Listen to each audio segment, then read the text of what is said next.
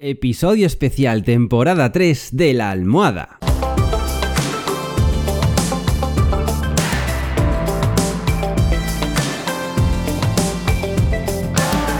Bienvenidos y bienvenidas a esta tercera temporada del podcast de La Almohada. Un podcast, y lo digo sin tapujos, para que seas más feliz.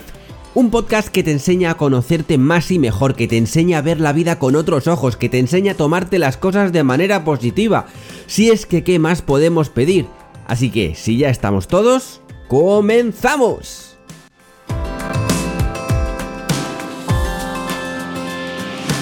¡Hey! Muy buenas a todos y a todas y bienvenidos a un programa especial del podcast de la almohada. ¿Que por qué es especial? Pues porque, como podéis comprobar, hoy no es jueves, pero es que he estado hablando con un amigo y me ha creado la imperiosa necesidad de hablar sobre este tema, del que llevo ya un tiempo investigando y bueno, recopilando algunos puntos, y creo que me parece importante como, como reflexión, porque muchas veces igual le damos demasiada vuelta a la cabeza a ciertos temas, intentando evitarlos cuando a lo mejor es que es lo que tiene que pasar. Me explico. Ya sabemos, porque lo he dicho en otros episodios y ya lo sabemos de otras ocasiones, que el ser humano es un ser social por naturaleza, que hemos nacido desde la, desde la prehistoria para estar en grupos. ¿Y por qué? Pues porque eh, a lo largo de nuestra historia como especie humana, pues la cooperación, la formación de grupos sociales fueron esenciales para nuestra supervivencia y para nuestro éxito. Si no había colaboración de equipo, en las tribus o donde las familias o donde fuera, mm, lo más normal es que murieras atacado por una bestia o algo de eso. Y es que esta característica social se encuentra arraigada en nuestra biología y, que esto es muy importante, se refleja en nuestro cerebro. Es decir, nuestro cerebro está configurado para que seamos sociales. En nuestro cerebro se liberan hormonas como la oxitocina durante las interacciones sociales y en la estructura de nuestras sociedades, para crear eh, sociedades, para crear grupos, para crear relaciones sociales, nuestro cerebro genera cosas chachis, cosas que gustan. ¿Para qué? Para potenciarlas. Ahora bien, y esta es mi pregunta, ¿y si realmente, por mucha historia de la humanidad, de nuestra especie, de nuestra raza, etcétera, etcétera, y si realmente hay algunas personas que han nacido para estar solas. Ya no sé si es que su cerebro estará configurado de una manera diferente o... Mmm, no sé, mmm, es que no quiero adelantar nada, pero he estado investigando varios puntos que los vamos a debatir ahora. Bueno, debatir, ojalá pudiera debatirlos. De hecho, mi idea es hablar con, con alguien experto en el tema y poder debatir este, este tipo de puntos, porque me parece muy interesante esta, esta reflexión. Y es que, como digo, al final el, el sistema nervioso, nuestro sistema nervioso está diseñado para responder de manera positiva a las conexiones sociales. Y como dije en el, episodio anterior, anterior, creo recordar, eh, se, se, demostró, se ha demostrado que la falta de interacción social puede aumentar el estrés, la ansiedad, la depresión y es que además se ha relacionado incluso con problemas de salud física como enfermedades cardiovasculares. Entonces, esto lógicamente sugiere que la conexión social pues es una parte muy importante, si no fundamental para nuestro bienestar. Ahora bien, la vida en sociedad, digamos, eh, también es importante, o eso dicen los estudios, eh, para el desarrollo cognitivo y emocional de las personas, de los individuos, sobre todo durante la infancia y la adolescencia. ¿Por qué? Pues porque ahí es cuando aprendemos a comprender nuestras propias emociones, que hay de social hay poco, pero es que también empezamos a comprender la de los demás a través como pues de interacciones sociales. Y esto nos va a permitir desarrollar una mayor empatía y unas mejores habilidades de comunicación. Mientras que por el otro lado, la soledad crónica en estas etapas pues puede tener efectos duraderos en la capacidad de una persona para relacionarse con los demás. Si tú en esas etapas eres una persona muy introvertida, muy, muy solitaria, digamos, cuando te hagas mayor te va a costar hacer relaciones sociales, pero eso yo creo que pasa en cualquier cosa.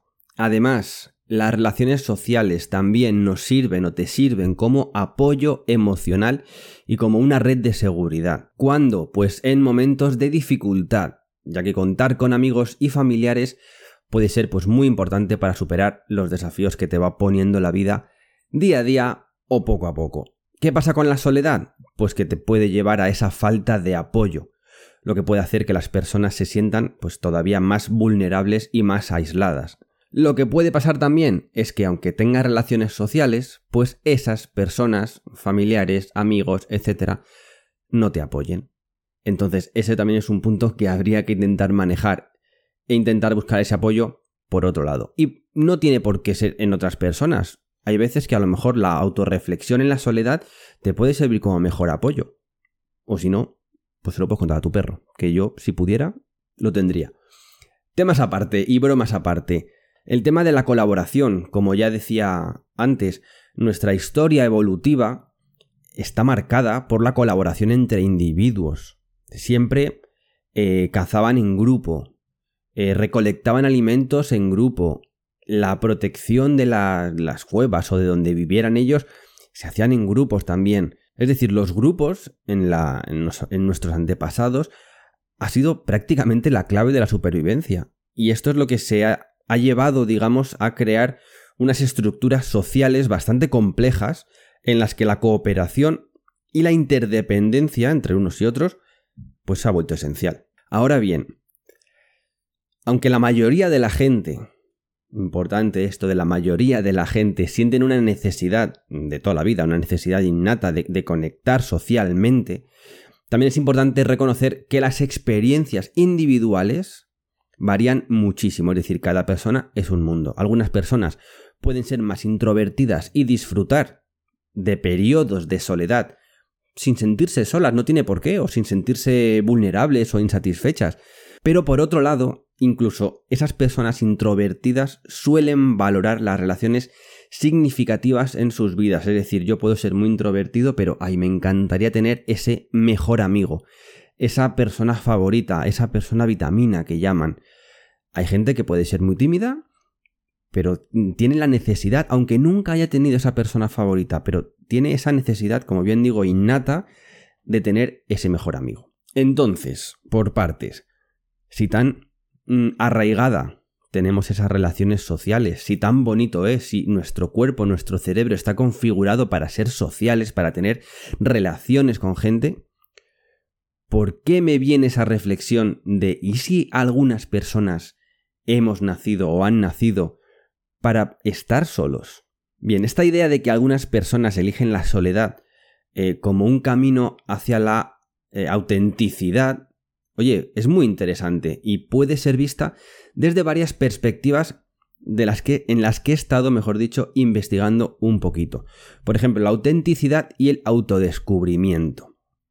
Para algunas personas, esa soledad del estar solos ofrece un espacio de autenticidad donde pueden autoanalizarse, pueden meterse en su propia mente, pueden explorar sus pensamientos, sus emociones, sus valores, sin ninguna distracción y sobre todo sin ninguna influencia de otras personas. Al estar solos, tienen la libertad de reflexionar sobre quiénes son realmente y qué desean en la vida, súper importante. Esta búsqueda de autenticidad te puede llevar a una mayor satisfacción personal y a la toma de decisiones más enfocadas o más alineadas con tus verdaderos deseos y valores. Esto es súper positivo, pero tiene otro mm, rasgo negativo que es no encajar, es decir, tú puedes tener unos ciertos valores, unos ciertos pensamientos, te has dado cuenta ya de qué es lo que quieres realmente en tu vida, de cómo quieres ser tú, de cómo eres tú realmente en tu vida, que eso no es nada fácil descubrirlo, y cuando por fin lo descubres, te das cuenta que estás años luz del resto de, la gente que te rodea. Que no tiene por qué ser años luz por delante o años luz por detrás, simplemente en paralelo puedes estar en otra onda, como se dice. Y eso es un problema. Por otro lado, la exploración creativa y, muy importante también, la productividad. Y es que la soledad también puede ser un entorno eh, perfecto o propicio para la creatividad y la productividad.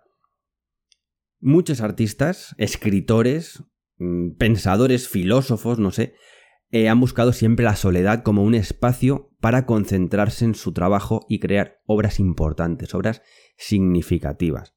Y en ese sentido, la soledad puede fomentar esa autenticidad en la expresión artística y creativa.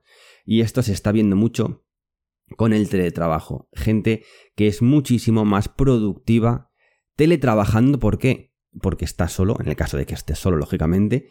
Entonces no tienes la presión de tus compañeros, de, de los jefes, de la gente que te rodea. Estás a tu rollo, con tu organización, con tu mm, con tu productividad. Es que hay gente que es muchísimo más productiva y el trabajo que puede hacer en 8 horas en una oficina lo hace incluso mejor en 4 horas.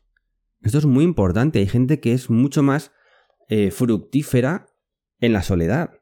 Que esto rompe una lanza a favor de la soledad. De ¿y si hemos nacido para ser, para estar solos? Si yo solo trabajo mejor, si yo solo estoy mucho mejor, soy más productivo, ¿dónde está esa necesidad imperiosa de ser un ser social? ¿O solamente es en ese ámbito en el que prefiero estar solo? Esto es muy interesante de, de recapacitar. Siguiente punto, súper importante y súper significativo, y es la resistencia a las normas sociales. Y es que algunas personas eligen la soledad como una forma de resistencia a las normas sociales convencionales, como el matrimonio, la vida en familia, eh, las normas que siempre han estado ahí, el cómo vestir, el cómo actuar, etcétera, etcétera. Y es que estas personas pueden cuestionar esas, eh, esos paradigmas o esas convenciones y optar por un camino menos tradicional que se alinee mejor con sus valores y deseos personales. Es que esto es muy importante, es que es muy importante porque hay tanta gente que vive en el pasado, en los paradigmas, en las normas que se han mm, establecido a lo largo de hace cientos de años y que siguen sin poder salir de esas normas, de esa vida tan normativa, que es preocupante. Entonces, me parece esto un punto súper, súper mm, reflexivo en ese sentido. Pero claro, hay que tener en cuenta que eh, elegir estar solo como camino hacia ser una persona más auténtica pues tampoco es la única perspectiva válida. Para algunas personas, la soledad puede ser una experiencia dolorosa y solitaria, sobre todo si se sienten desconectadas o aislados de los demás. Una cosa es decir, mi entorno piensa así y yo voy a ir por libre porque no estoy de acuerdo. Y otra cosa es decir, es que no me queda otra que ir por libre porque no estoy a gusto en un entorno en el que piensan así. Siempre dentro de unas cosas lógicas, quiero decir.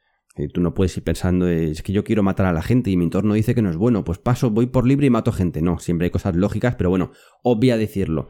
Pero es verdad que es duro y duele el, esa soledad forzada por no encajar, digamos, por no tener esos pensamientos alineados con el entorno que te rodea. Y eso es, es duro y es difícil el pensar, oye, yo soy así, no estoy haciendo mal a nadie no estoy eh, perjudicándome ni a nadie ni a mí mismo.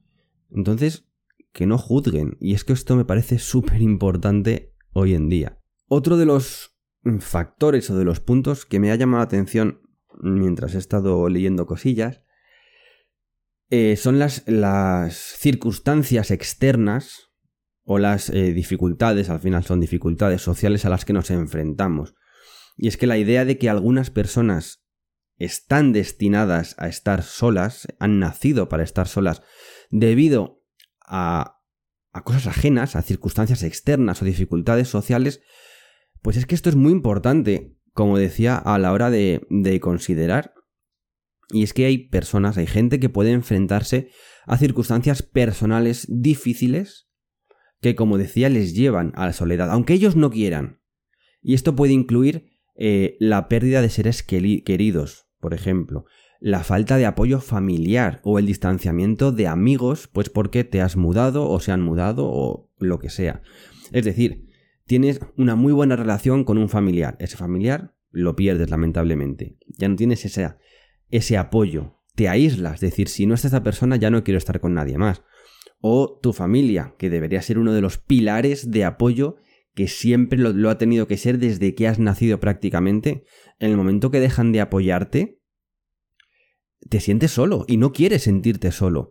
en el momento que tu pareja te deja de apoyar, te sientes solo y no quieres sentirte solo, en el momento de que tienes eh, una pandilla de, de amigos de la universidad, del colegio y ves que empiezan a irse a otros países a trabajar o a vivir, te sientes solo y no quieres sentirte solo. Eso es algo que hay que intentar saber manejar y que no siempre es muy fácil. Y encima esto es como un círculo vicioso porque eh, la soledad, ya que como decía, el, ser humano es un ser social por, por experiencia, eh, la soledad se convierte, debido a eso, en un estigma social y a un aislamiento. La soledad está mal vista, por todo el mundo. Es como si no te vas a casar, pues te vas a quedar solo toda la vida.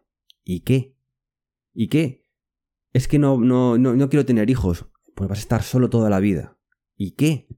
Al final, te aíslan ellos mismos. Es como esta persona es solitaria, como que mm, fuera, alejaos de esa persona que es solitaria y que no, no, es que no, no, no, no lo entiendo. Y, y es una realidad muy grande, que no digo que todas las personas sean así, gracias a Dios, pero es una realidad muy grande y que esa soledad está muy estigmatizada y nadie quiere, nadie quiere estar solo. ¿Por qué? Porque yo creo que es que no sabemos estar solos o muchas personas no saben estar solos.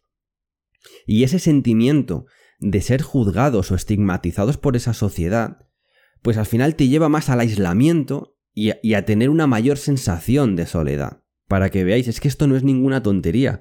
Es como esa, esa dicotomía de, de quiero estar solo porque yo creo que he nacido para estar solo, pero por otro lado, no se sabe si es que necesitas relaciones sociales porque de verdad lo estás tu cerebro, tu cuerpo lo está pidiendo, o por otro lado, crees que necesitas esas relaciones sociales porque es lo que es o en lo que es como tu codificación genética a lo largo de todos los de toda la humanidad. Entonces es complicado saber o darse cuenta. Espero que estar explicándome porque es un tema bastante complicado y ya, ya os digo que me gustaría poder debatirlo con alguien que más ha entendido en el tema, pero me parece súper, súper interesante. Y complicado también, la verdad sea dicha. Y hablando del tema de la, de la sociedad, eh, la sociedad también tiene un papel muy importante en esto del aislamiento, de la soledad. Eh, bueno, más que la sociedad, las expectativas que tiene la sociedad, como ya he comentado en este episodio en algún, en algún momento. Y es que la sociedad, las sociedades, a menudo, muchísimas veces, promueven un tipo de normas y expectativas en, en cuanto a las relaciones y la vida familiar. Por ejemplo, eh, como decía, la idea de que el matrimonio, la familia, la vida en pareja es, es lo que tienes que hacer. Tienen un montón de, de, de, modelos de vida ideal, de con quién tienes que estar, qué tienes que estudiar, eh, cómo tienes que vestir. Y esa es su idea del camino correcto que tienes que seguir. ¿Para qué? Para ser feliz. Y ese cumplimiento de, de, bueno, ese cumplimiento, esa obligación entrecomillada del cumplimiento de esas normas, pues es que va a hacer... Mm, va a crearte a ti mismo una fuerte influencia en la percepción de la soledad. Es decir, las personas podemos sentir cierta presión por seguir ese camino. Cuando estás en el colegio, ahora ya menos, eh, era como lo lógico y lo normal acabar el colegio, hacer selectividad y estudiar una carrera universitaria. Después de la carrera universitaria, encuentras un buen trabajo, te casas, tienes hijos y ya eres feliz. ¿Y si no? ¿Y si es al revés? Entonces cuando te juzgaban y cuando lamentablemente hoy en día te siguen juzgando por no actuar como supuestamente se debería actuar. Incluso cuando habiendo actuado como tú quieres, estás, logrando resultados muy positivos y lo más importante, eres feliz, sin hacer daño a nadie. Aún así, la gente, hay mucha gente que no entiende este tipo de, de manera de actuar o de manera de vivir. ¿Por qué? Porque siguen arraigados en el pasado y es muy difícil cambiar la mentalidad en gente mayor, pero más complicado y para mí bastante incomprensible en gente más joven. Y afortunadamente, a lo largo de la historia las expectativas sociales sobre la vida y las relaciones han evolucionado. Ahora mismo las personas tenemos más libertad para elegir nuestro propio camino en la vida en cuanto a relaciones, como decía, o en carrera. Antes era impensable que un chico saliera con un chico, una chica saliera con una chica, etcétera, etcétera. Ahora, gracias a Dios, estamos evolucionando, aunque todavía hay algunas personas que no, como digo, y ya no está mal visto, ya no es si un chico sale con un chico va a ser infeliz porque no es el camino normal. Si no estudio en la universidad pero estudio un módulo o directamente mm, hago algo de emprendimiento, ya no es un camino infeliz. Te vas a dar golpes, como siempre, te vas a tropezar con, con piedras, como siempre, pero tienes esa libertad del camino y que nadie te juzgue por ello. El problema viene, y esto es un juicio mío, cuando esas expectativas van cambiando, evolucionando, pero muy lentamente, y tú te sientes completamente fuera de ese sistema, digamos. Volvemos al tema de la homosexualidad. Antes había gente que a lo mejor decía, es que yo me siento perfectamente preparado para decir que mi pareja es un chico, suponiendo que yo fuera chico también. El problema es que la sociedad, aunque sí que fuera evolucionando, mm, le iba a costar, em, ¿cómo decirlo?, aceptar esa afirmación tuya, o no esa afirmación, sino ese estilo de vida tuyo. ¿Por qué? Porque tú has ido ya no más rápido, has ido a otra velocidad, diferente, aunque vayáis caminos paralelos, pero en ese tema, en ese ámbito, has evolucionado mucho más. A lo mejor es porque eres la persona que lo vive, no lo sé. Hoy en día pasa lo mismo. Hoy en día, si tú eh, ves a un chico o una chica vestida con ropa rota por la calle y pelo punk rojo, pues ya tienes un juicio sobre esa persona. No te das cuenta que es una persona que a lo mejor no quiere vestir como el resto de la gente y va por la calle y es una persona perfectamente válida para todo, habiendo conseguido un millón de cosas independientemente de su vestimenta. El problema viene cuando juzgan a esa persona por su orientación sexual, por su vestimenta, por lo que sea, por mucho que quieran evolucionar y que se, sientan que han evolucionado. Pero al final tienen ese juicio ya arraigado que es lo que hay que cambiar y lamentablemente para mi juicio cambia muy lentamente. Y lo mismo pasa con la familia independientemente de las em, expectativas sociales, cada familia también tenía su expectativa. Hay familias que a lo largo de la historia lo que quería era que su hijo o su hija eh, tuviera la edad suficiente para poder trabajar en la panadería de su padre o de su madre. Bueno, si era antiguamente, seguramente fuera de su padre. Y eh, otras en esa misma época pues lo que querían era tener un hijo o una hija bien formados, que supiera idiomas, etcétera, etcétera. Pues esas expectativas propias de la familia también generan muchísima presión, en este caso a los hijos o a las hijas. Tú puedes tener una familia que quiera que estudies, vamos de lo más eh, específico a general, que estudies eh, ingeniería. Si no estudias ingeniería, no vas a ser feliz, porque tu padre es ingeniero, tu madre es ingeniera y tu hermano mayor es ingeniero. Eso para empezar, y todavía hay gente que piensa así. Un poco más general, bueno, yo quiero que mi hijo estudie en la universidad, da igual lo que estudie, pero en la universidad. Entonces, es a lo que voy. ¿Y si tu hijo o tu hija o no tiene el nivel de una carrera universitaria, que puede ser perfectamente, o directamente lo que a él le gusta hacer no tiene carrera universitaria. ¿Por qué? Porque quiere montar un negocio o quiere trabajar de alguna formación que requiera un módulo de formación profesional. Lo que sea. Ya le estás coartando, le estás coaccionando esa, eh, esa libertad de elección que tienes. ¿Por qué? Por unas expectativas que aunque tú quieras que tu hijo sea feliz, las tienes ahí metidas y tu educación va a ir en torno a cómo quieres que sea de mayor, a cómo quieres que vista, a cómo quieres que se relacione con los demás, a cómo quieres que sea su novia, que tenga novia, cómo que tenga hijos, en ese orden todo, que se case. No, no, no, por mucho que no quieras, es que ojalá hubiera algo que, que hiciera abrir los ojos a esas personas y que dijera, oye, que haga lo que quiera, pero que haga lo que quiera sin que me duela a mí.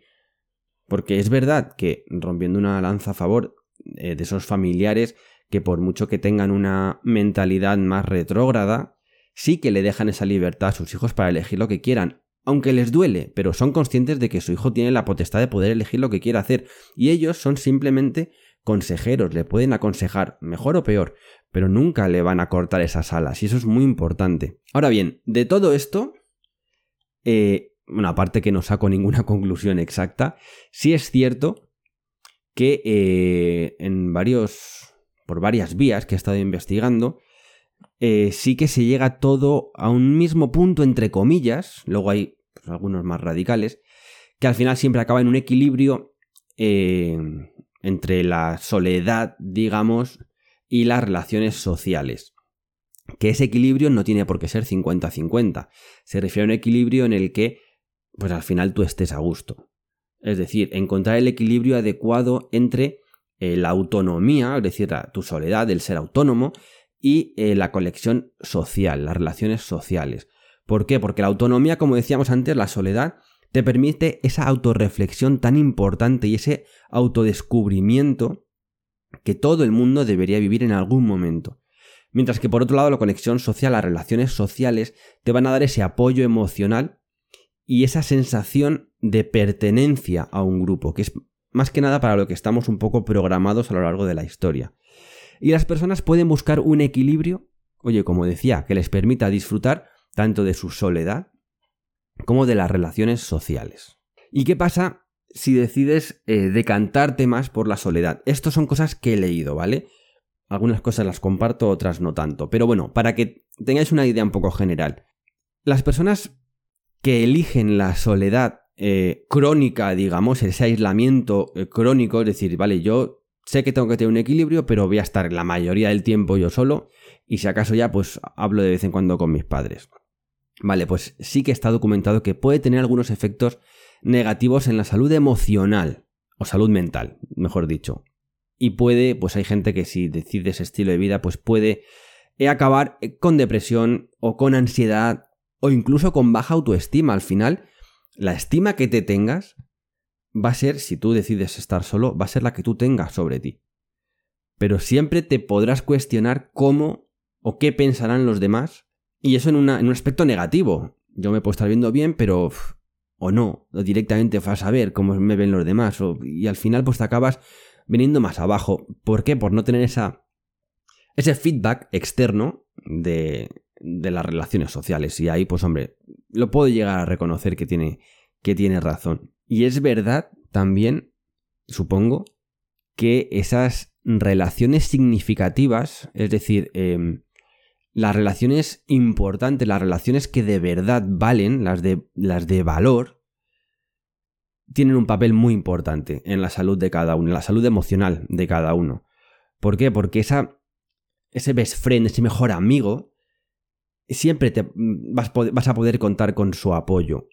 Vas a tener esa satisfacción emocional, ese sentido de pertenencia de soy un grupo, pertenezco a un grupo, aunque sea con una persona, aunque sea un grupo de dos, una pareja, pero sabes que tienes a alguien que te va, que te puede ayudar, que te puede apoyar, y tienes a alguien a quien puedes ayudar y puedes apoyar, y eso también a nivel eh, mental es muy importante. ¿Por qué? Porque te estás sintiendo de ayuda. Si tú estás siempre solo o sola, no tienes a nadie a quien ayudar nada más que a ti mismo y nunca sabrás si te has ayudado correctamente o no. El único factor o el único eh, KPI me sale, me sale muy marketing todo. El único punto, digamos, de referencia que puedes tener es tu felicidad y eso siempre va a ser subjetivo. Puedes pensar que te estás ayudando porque hoy eres feliz, pero es que a lo mejor dentro de dos días no tienes esa felicidad que tenías anteriormente y dirás, entonces no me estoy ayudando. Entonces, esa sensación de ayuda hacia los demás es muy buena y es muy importante. De ahí sí que es una grandísima mm, rompimiento de lanza a favor, a favor de las, de las relaciones significativas. mejores amigos. Al final son amigos que se cuentan con los dedos de una mano, como dicen. Y por último, encontrar el equilibrio adecuado entre la soledad y la eh, conexión social es una cuestión de cada uno. Es una cuestión individual. Por eso volvemos casi al principio de este episodio. Todo esto requiere una autoevaluación constante para darte cuenta, para determinar cuánta o qué cantidad de soledad o relación social necesitas en un momento dado, ya no digo en tu vida, en un momento dado. Yo puedo estar pasando por un momento en el que diga, mira, mira, no quiero saber nada de nadie ahora mismo, necesito estar solo, necesito aclarar ideas, sin contárselas a nadie más que a mi almohada. Necesito organizar mis piezas del ego de mi cerebro sin necesidad de que nadie me juzgue, de que nadie se lo cuente a otro. Aunque se lo cuente a otro, aunque sea con toda la buena intención del mundo, de jolines, yo no sé cómo ayudar a, Pepito, pero eh, seguro que esta otra persona sabe, se lo voy a comentar para que no diga nada, pero no. Al final, esa autoevaluación es tuya, propia, y es muy importante para determinar si quieres estar solo o si necesitas ahora mismo estar con amigos o mm, contarle algo a alguien. Y es que las necesidades tuyas propias pueden cambiar a lo largo de la vida. Y sobre todo, dependiendo de las circunstancias que te rodeen, dependiendo de lo que estés pasando, de lo que estés viviendo. ¿Vale? Y dicho esto, y ahora sí que sí, vaya pedazo de programa acabo de improvisar, pero creo que era necesario. Eh, si te sientes solo o te sientes sola, o directamente te apetece estar mm, solo o relacionarte con alguien en este momento de tu vida, oye, ya sabes que tienes mi correo info estaré encantado de eh, lo que sea, charlar un rato, em, ir a tomar un café, en el caso de que seas de Madrid, tampoco me hagas ir muy lejos, por favor. Eh, no sé, lo que sea. Yo sé que es bastante duro tener esa sensación, o sobre todo esa duda de, oye, ¿y si realmente he nacido para estar solo? ¿Y si al final eh, toda, la, toda la humanidad siempre ha ido evolucionando, ¿vale? Pero siempre ha habido una persona o un grupito de personas que han sido los que han dado ese paso para evolucionar. Y si al final todas esas em, necesidades de relaciones sociales están evolucionando y cada vez el, ser humano está tendiendo a ser un ser más mm, individualista, digamos, que espero que no porque al final las relaciones sociales yo reconozco que son una cosa increíble. Pero ¿y si hay algunas personas que no? Que son ese comienzo de ese cambio a ese más individualismo. ¿Y si realmente hay personas que han nacido para estar solas? Si crees que podemos debatirlo, si crees que, que estoy diciendo una tontería como una catedral y que tienes argumentos para, oye, darme la, la, mm, la oportunidad de debatir sobre por qué es más importante tener relaciones sociales que vivir una vida solitaria, o al contrario, Álvaro, estoy, estoy, totalmente de acuerdo contigo, hay gente que hemos nacido para estar solos y es por esto, esto, lo hablamos sin ningún problema, ya sea tomando un café, ya sea en una entrevista para el episodio, lo que, lo que queráis, ¿vale? Pero ya sabéis que solo os quiero pedir una cosa, aparte que me contactéis sin ningún temor y sin ningún problema, y es que seáis muy, muy, muy, pero que muy felices.